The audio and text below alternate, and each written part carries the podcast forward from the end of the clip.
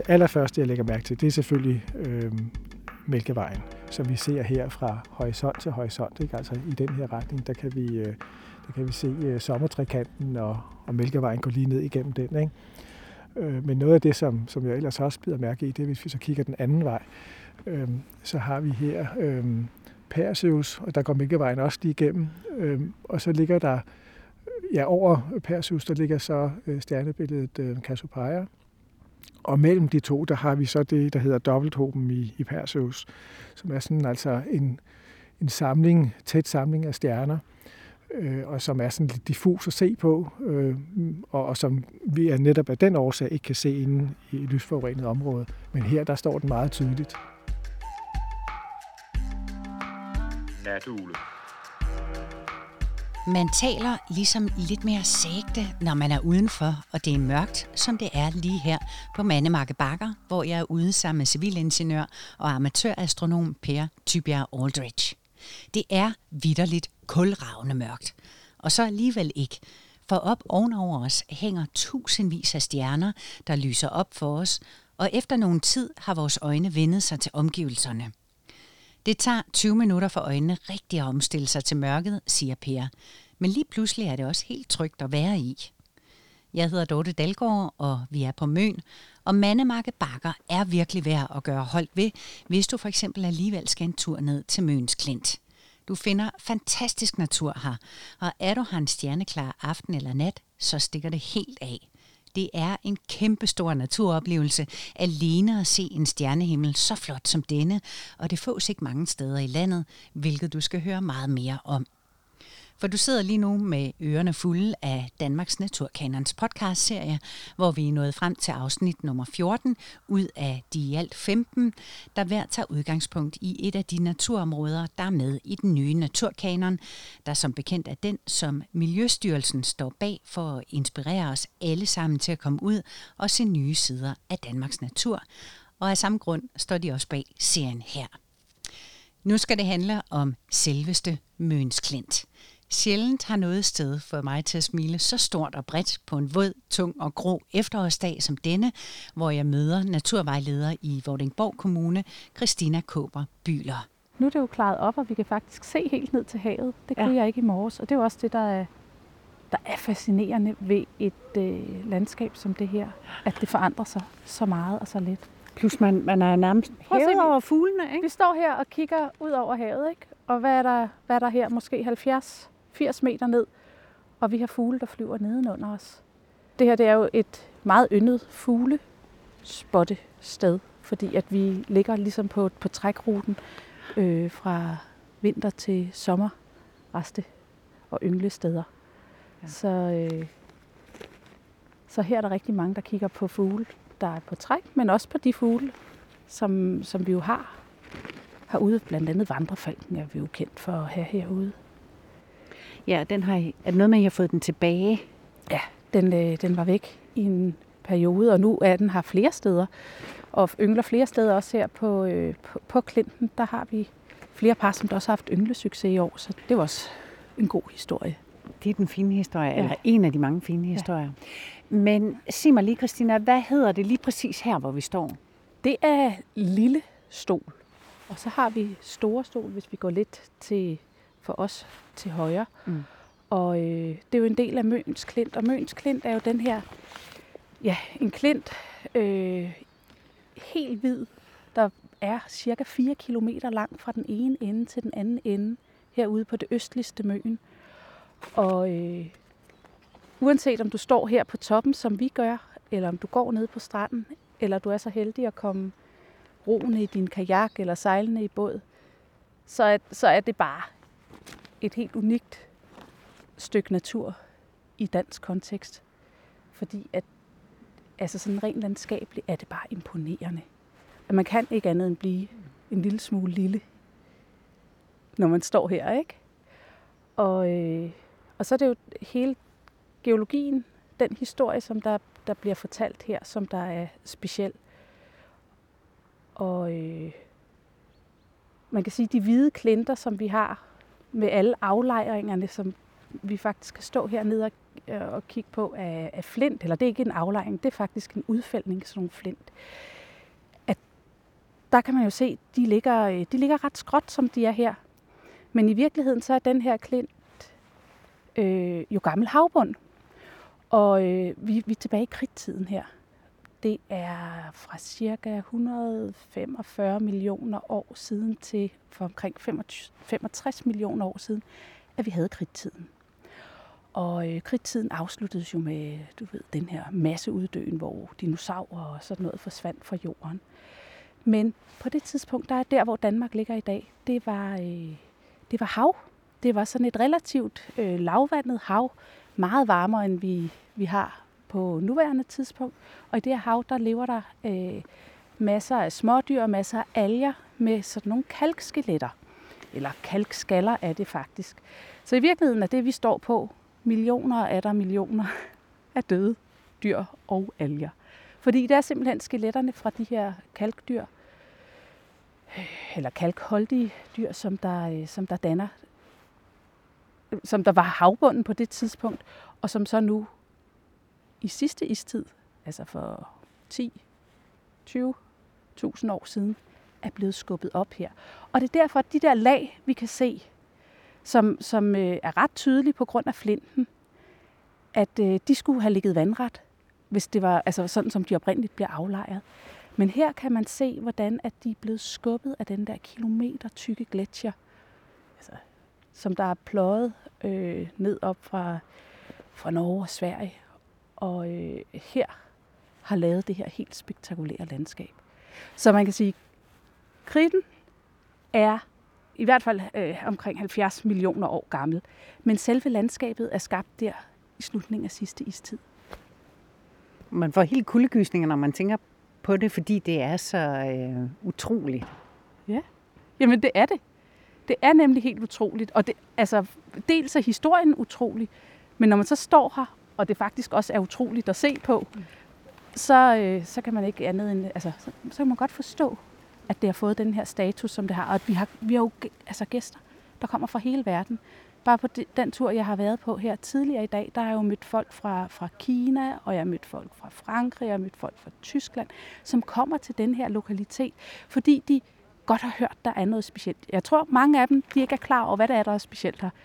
Jeg håber, de får læst sig lidt ind på det, så de forstår det. Men uanset om man har en baggrund, altså sådan en faglig baggrund for at forstå, hvad det er, eller om man bare kommer her for at nyde landskabet, så er det en storslået oplevelse. Men nu skal jeg lige spørge dig, Christina, fordi jeg kan jo se, at før der stod der en mand længere oppe. Altså, bliver det endnu vildere med udsynet, eller? Vi kan godt lige tage den op på toppen der, ja. og kigge ud. Det her sted bliver jo også brugt til alle mulige sådan nogle ekstremløb. Og det er, det er jo nok fordi, at der er de her terrænmæssige stigninger, eller fald, ja, som gør, at man virkelig kan få pulsen op. Ja, ja, vi har gået 20 meter. Jeg er allerede helt færdig. Ja. Jamen, det er også godt fedtet i dag, ja, det i underlaget. Det er godeste. Udsigten er det værd. Ja, jeg tror på dig. Det var godt, vi gjorde det godt. Ja. Nej, for pokker da. Det er jo ubetaleligt. Wow. Nu skal man lige have vejret, ikke? Jo, præcis. Og få lov til lige at dvæle med det her. Ej, hvor er det vildt. Men der er også det her ved det, som man jo selvfølgelig ikke kan høre. Men det er, at havet, det er sådan helt azurblåt, ikke? Jo. Og så har det er ingenting i dag. Nej. Altså, i forhold til, når solen står på, så ligner det noget for troperne. Og det er jo, fordi vi har kalken, som der også farver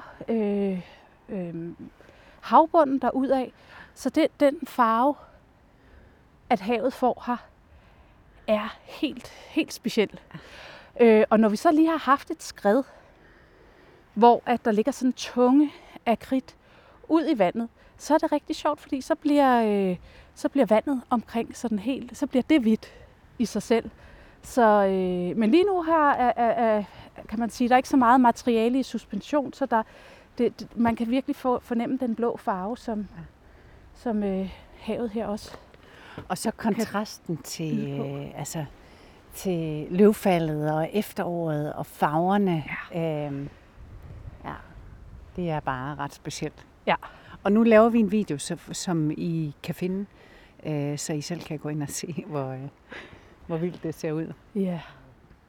Nu er vi blevet oppe i højderne i den her omgang, og så kan man jo... Det kan man jo gøre, som man vil, ikke? Og der er jo på den måde er der mange måder, man kan opleve det her naturområde og Møns Klint på, netop ved men at gå heroppe og kigge ned, eller man kan tage ned og kigge op, og så kan man tage ud og sejle, hvis det kan man også få arrangeret, som også kunne være ret spektakulært. Har du prøvet det her? Nej, det har jeg til gode. Men, altså, og det kan man jo gøre, enten hvis man selv har fartøj af den ene eller den anden art. Men ellers så ved jeg også, at der bliver arrangeret ture ned fra Klintholm Havn, som der i hvert fald i sommerhalvåret tager folk med ud på en sejltur op her omkring Klinten, så man kan få det her syn fra søsiden. Så... Det må blive næste sommer, at jeg afgør det. Jeg lurer også lidt på det. Det kunne virkelig være flot, og også at se det om sommeren. Ja. Jeg synes stadig, det er lidt stejlt her, når man sådan har røjser på. Ja.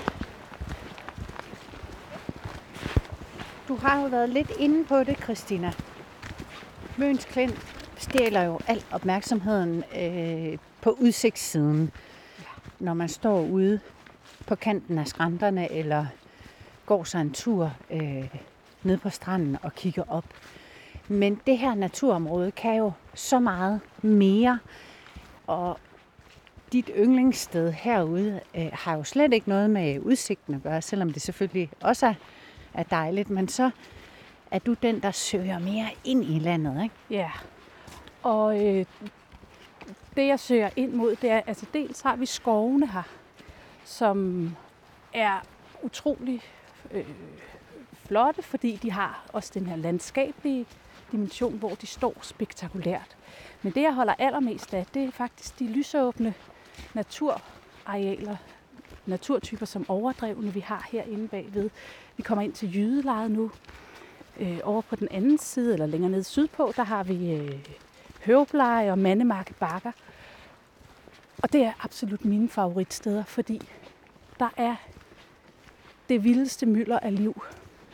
Fordi vi har de her soleksponerede, afgræssede græslandsområder, hvor at blomsterne, altså når du kommer i sommerperioden, du vader rundt på blomster, og det summer af liv, vi skal den vej.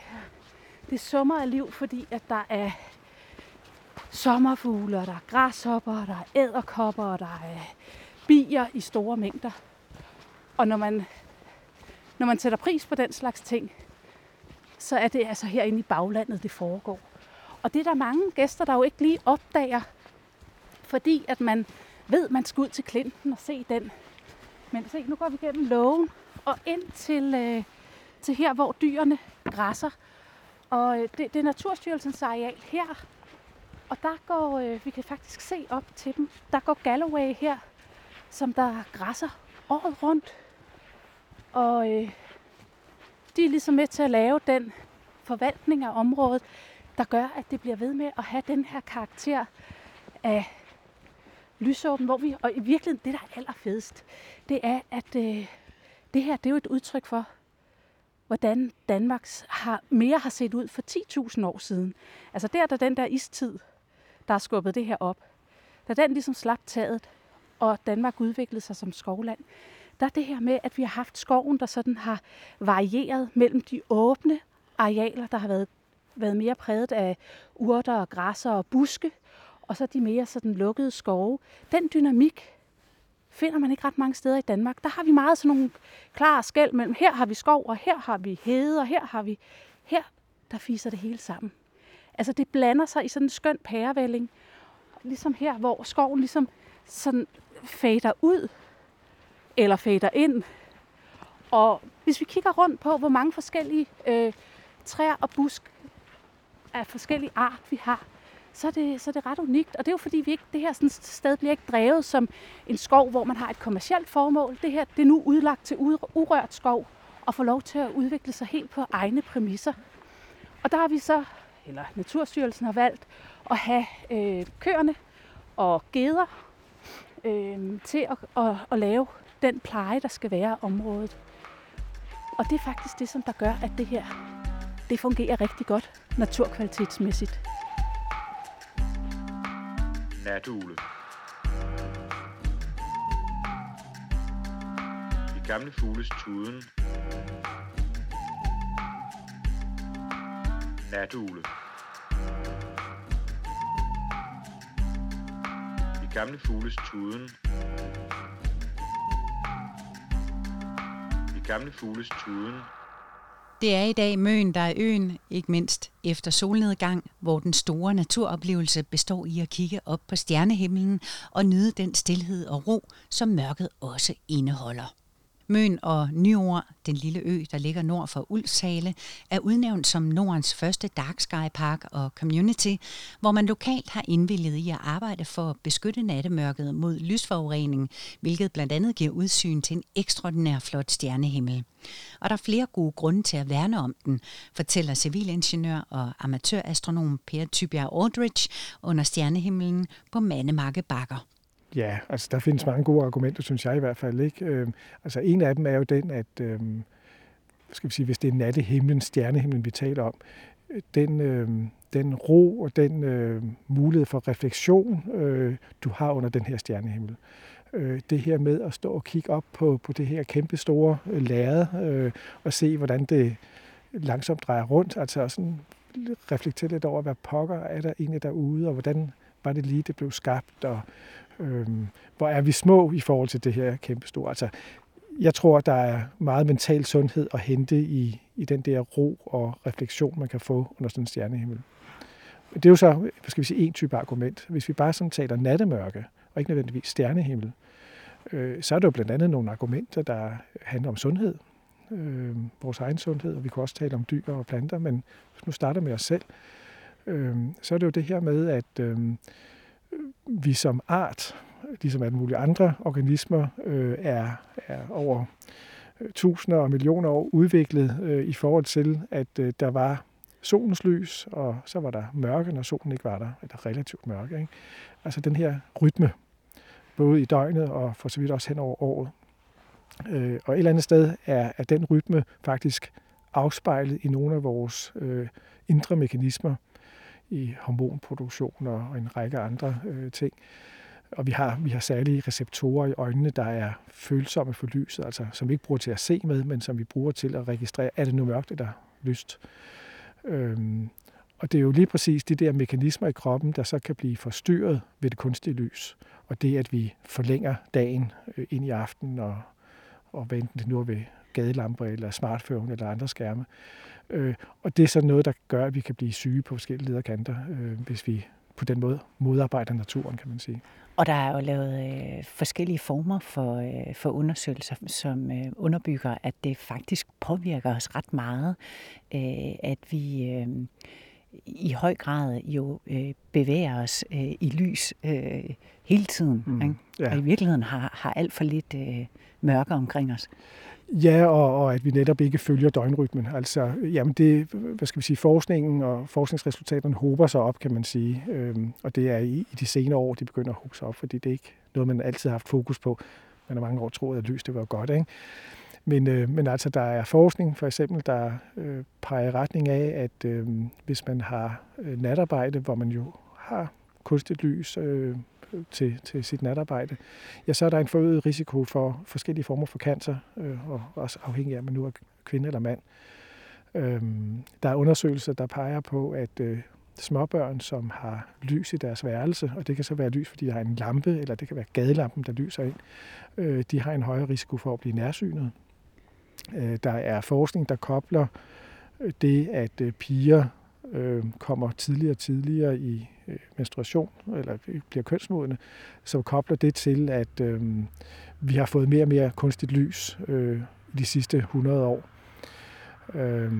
Der er anden forskning igen, som kobler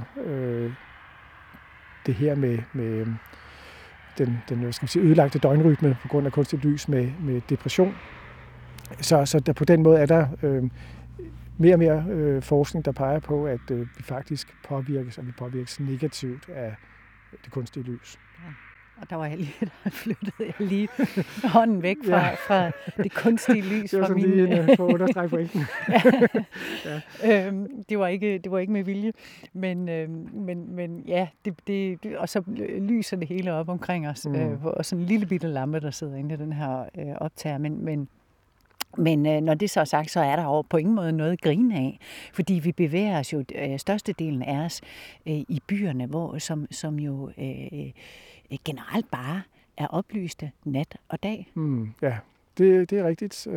Og altså dels er byerne oplyste, og hvis ikke der er det, så sørger vi selv for at lave noget lys, kan man sige, altså ved vores hus eller ved hjælp af vores smartphone for eksempel, ikke? Og hvor vi kigger direkte ind i den her skærm, ikke?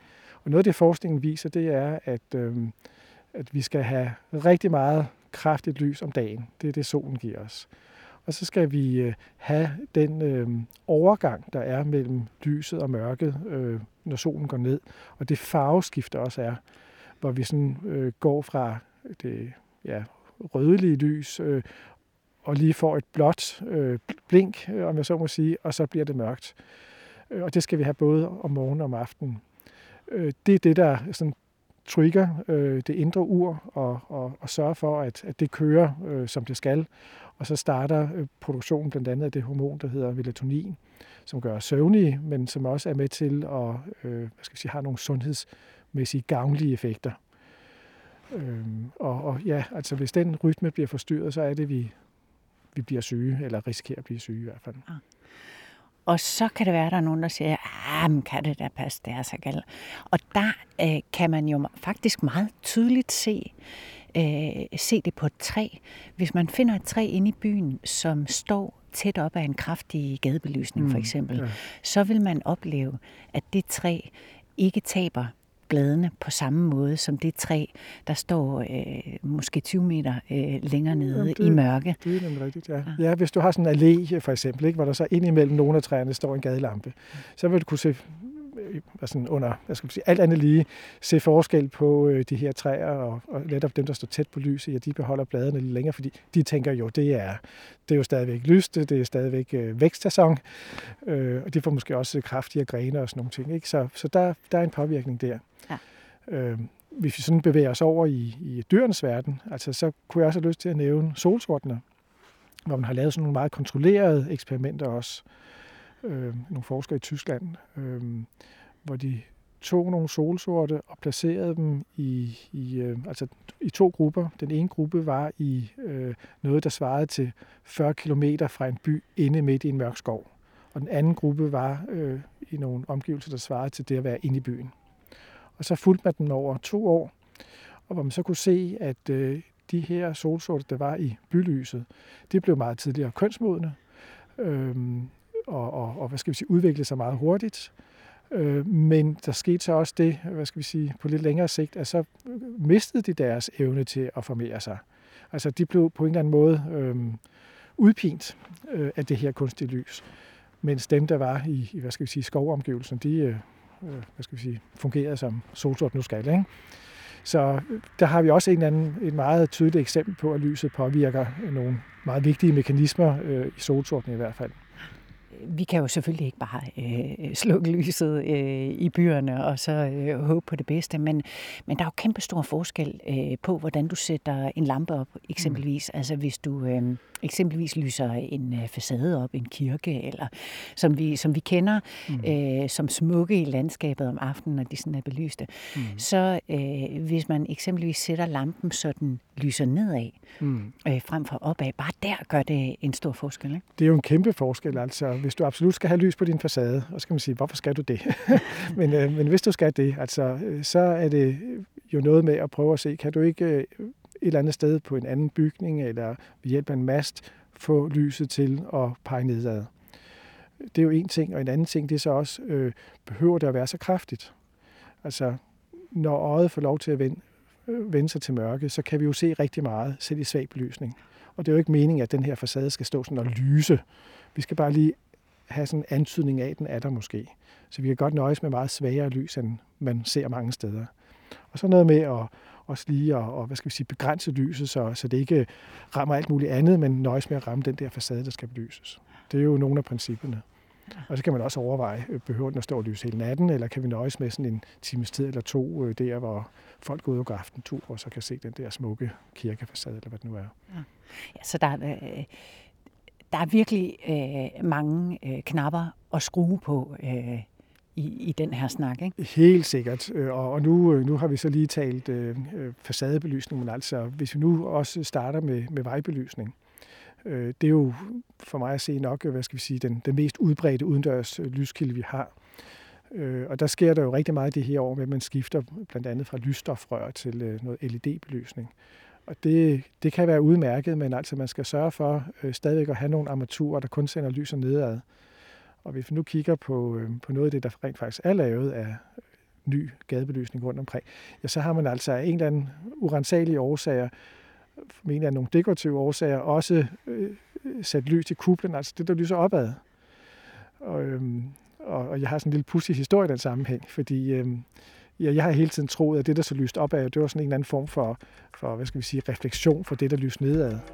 Men så opdagede jeg en lampe, hvor den var holdt op med at lyse nedad, altså pæren var gået, men der var stadigvæk lys i det, der lyste opad, hvor jeg tænkte, altså, det der er Galimatias, direkte en ekstra pære for at lyse opad.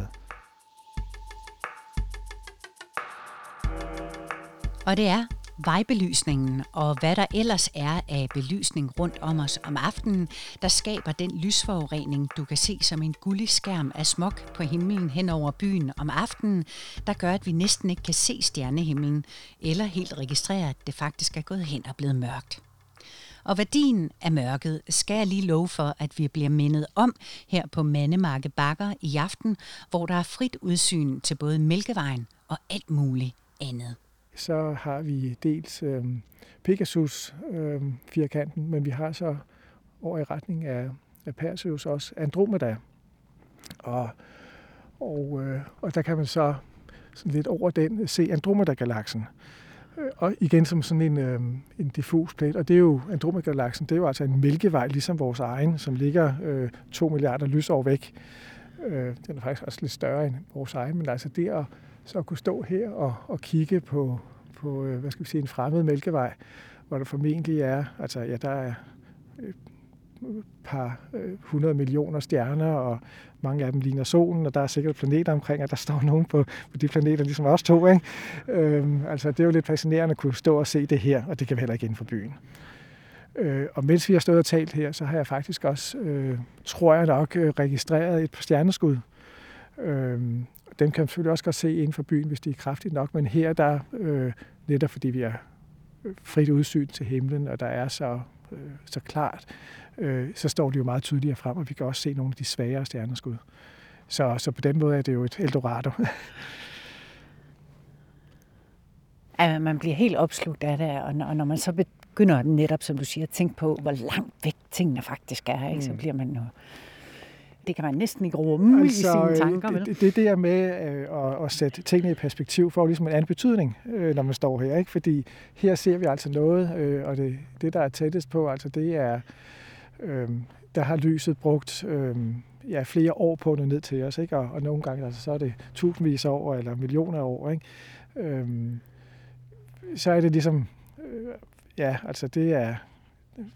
Jeg mener, der var menneske ikke engang opfundet endnu, da noget af det her lys blev sendt afsted, ikke? Og meget af det vil også lyse, når mennesket ikke er her længere, når vi har fået ødelagt vores egen betingelser og slået os selv ihjel måske, ikke? Altså, der er noget helt fantastisk ved det, fordi der er både nogle dimensioner og noget tid, som på en eller anden måde, synes jeg, åbenbarer sig, når man står under den her stjernehimmel. Og så er det, man hiver sin... smartphone frem og ødelægger det hele. Så skal man lige sende en sms eller en eller anden besked til nogen venner om, at jeg står her. Ja. Og så har man ødelagt det hele. Ikke? Ja, lige præcis. Ja.